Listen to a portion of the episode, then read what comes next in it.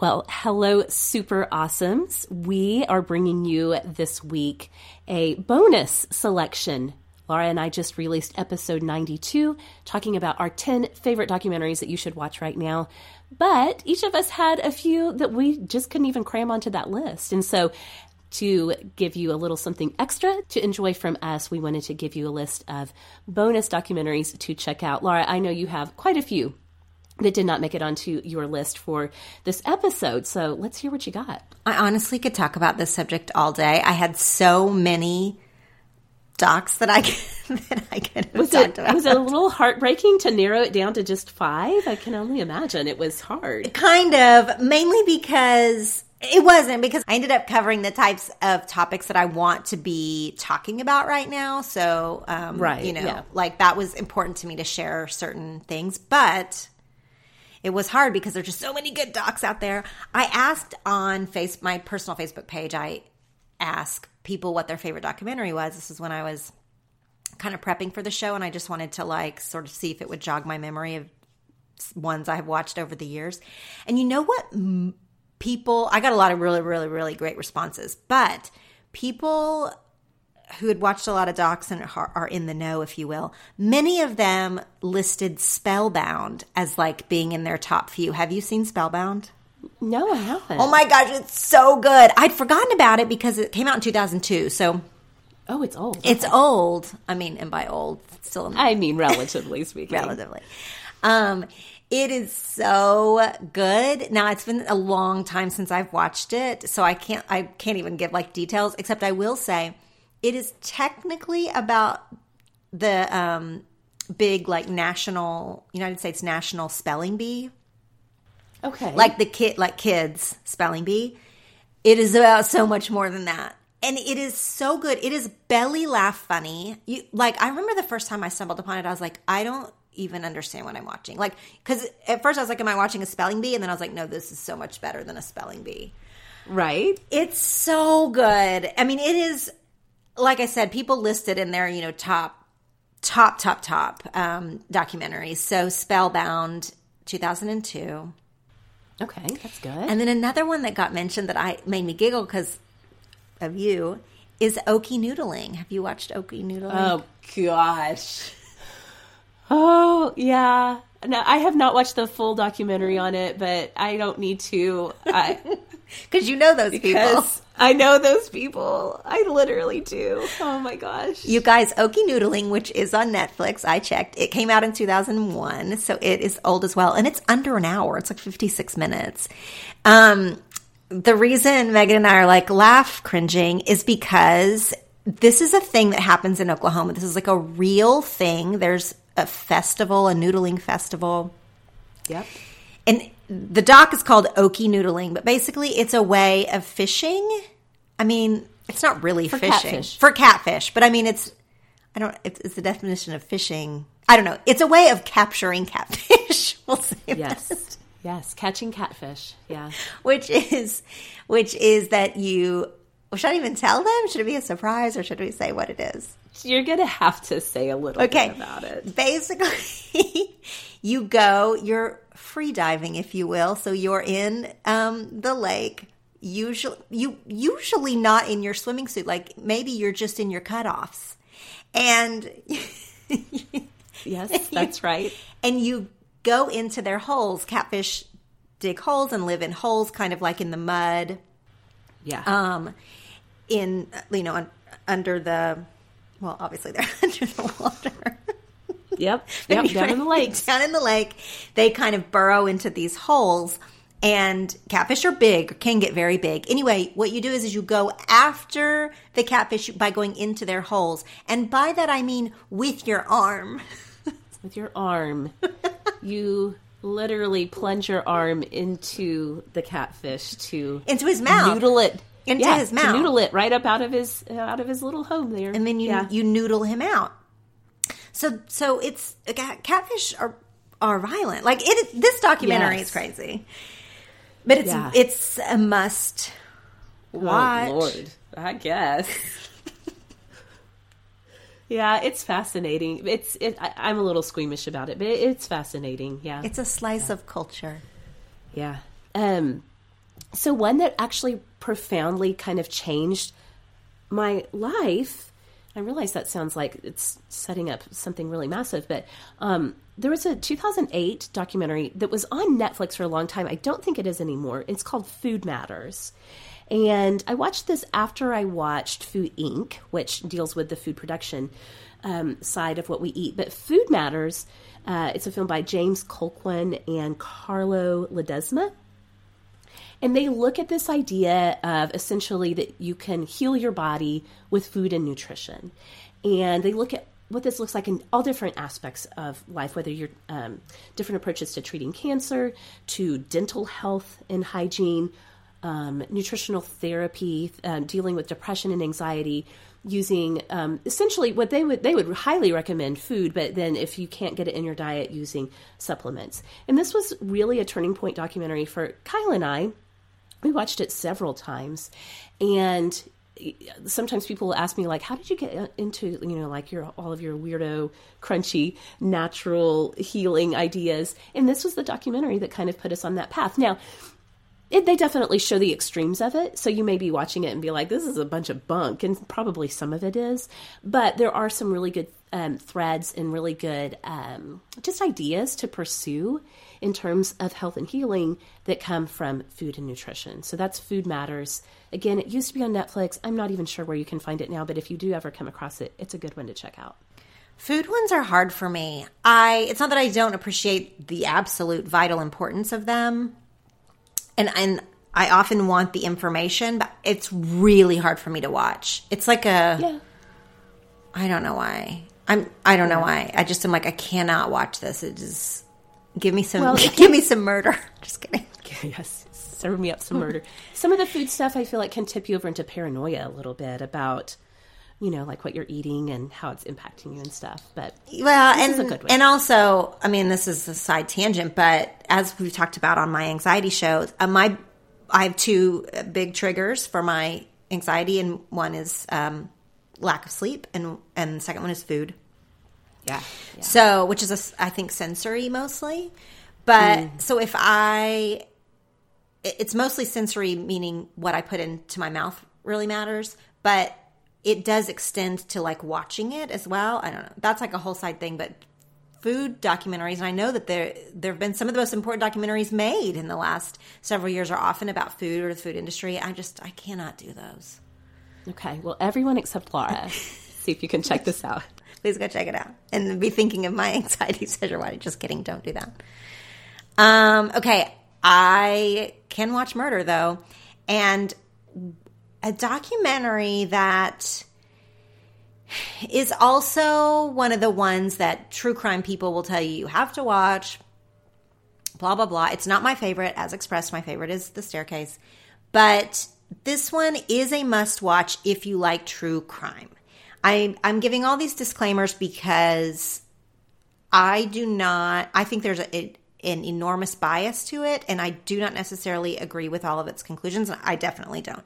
But it is important in this genre. So it's called Paradise Lost. Okay. Came out in 1996, and then it had two follow ups. I think there's three of them total, but the, the, main one is the first one Paradise Lost. And it's about um, uh, a, a group of three teenagers who are accused of murdering a little boy in West Memphis, Tennessee, or West Memphis, Arkansas. It's Arkansas, I think. Sorry.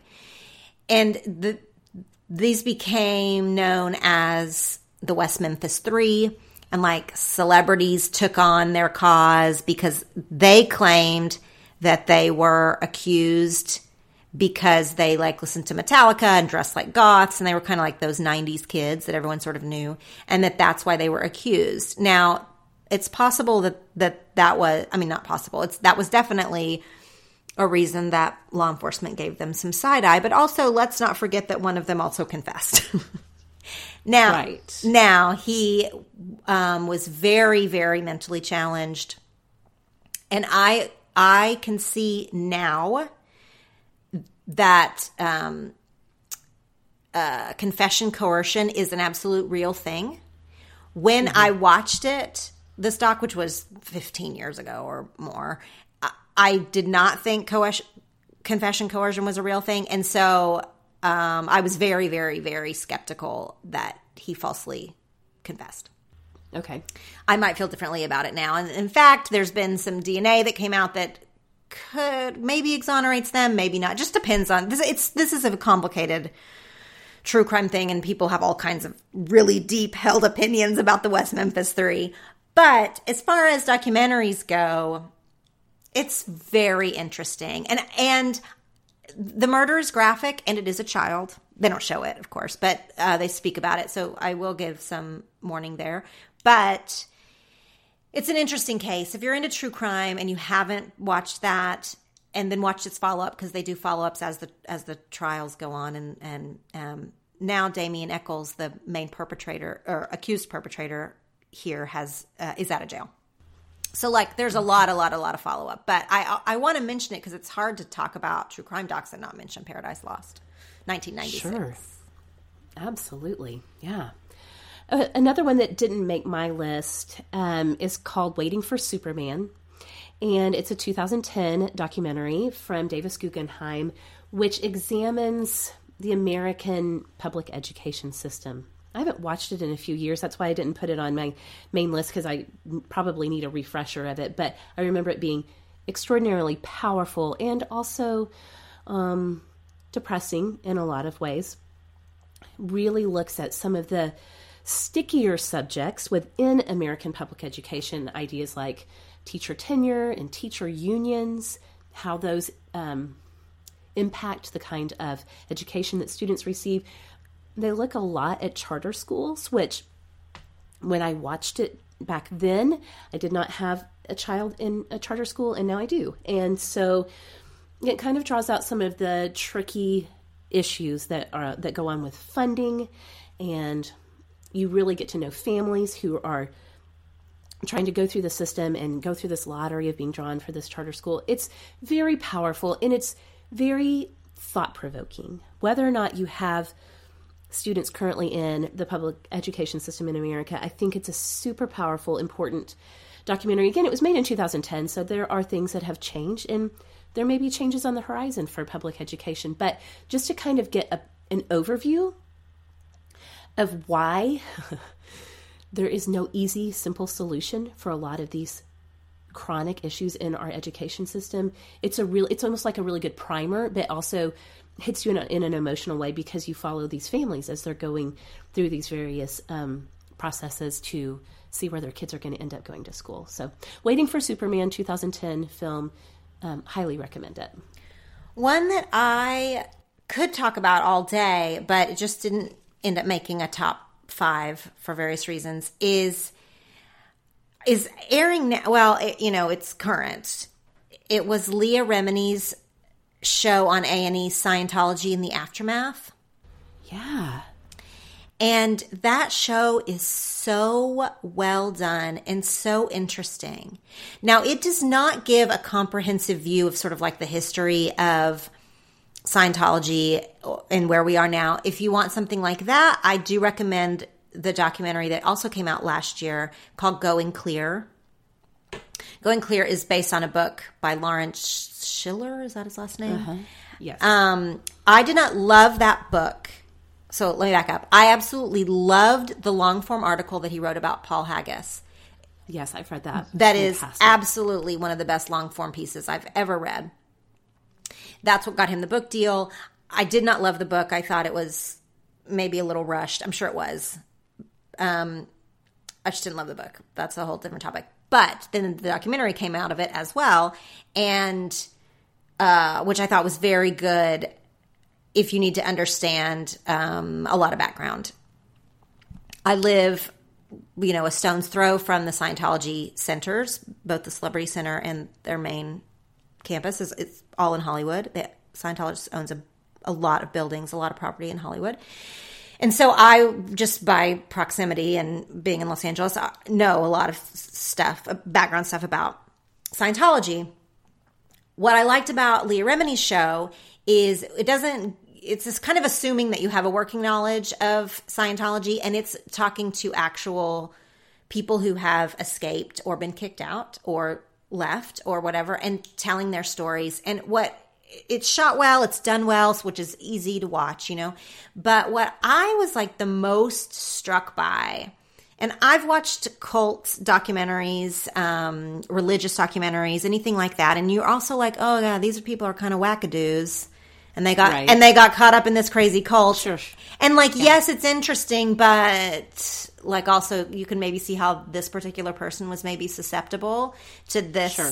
scenario when you watch the Scientology thing with Leah Remini, you're like, what? These people seem so smart, so normal, very uh, family oriented, um, which that's a big part of of if they've had to disconnect from family or if they were forced to disconnect from family.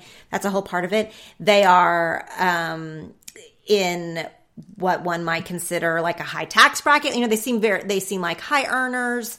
Um, they do not seem like the type of people that you would think would get wrapped up in such extreme religious conditions.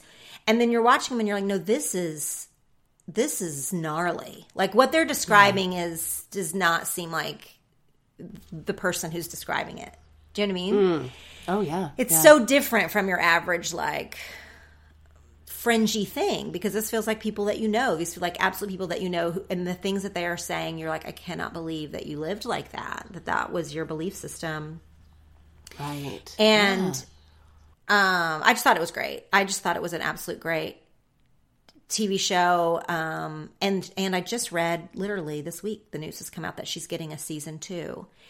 Um, good. and she, you know this she has Leah Remini herself and her family have left Scientology. However, doing this still puts them at pretty great risk.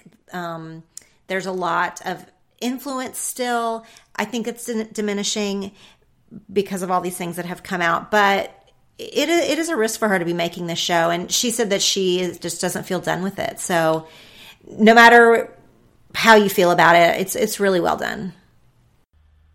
So good. So good. Okay, well, that was just a little bit of extra conversation from Laura and I for you all who are super awesome, sort of awesome Patreon supporters. So thanks again, as always, for your support of Sorta Awesome.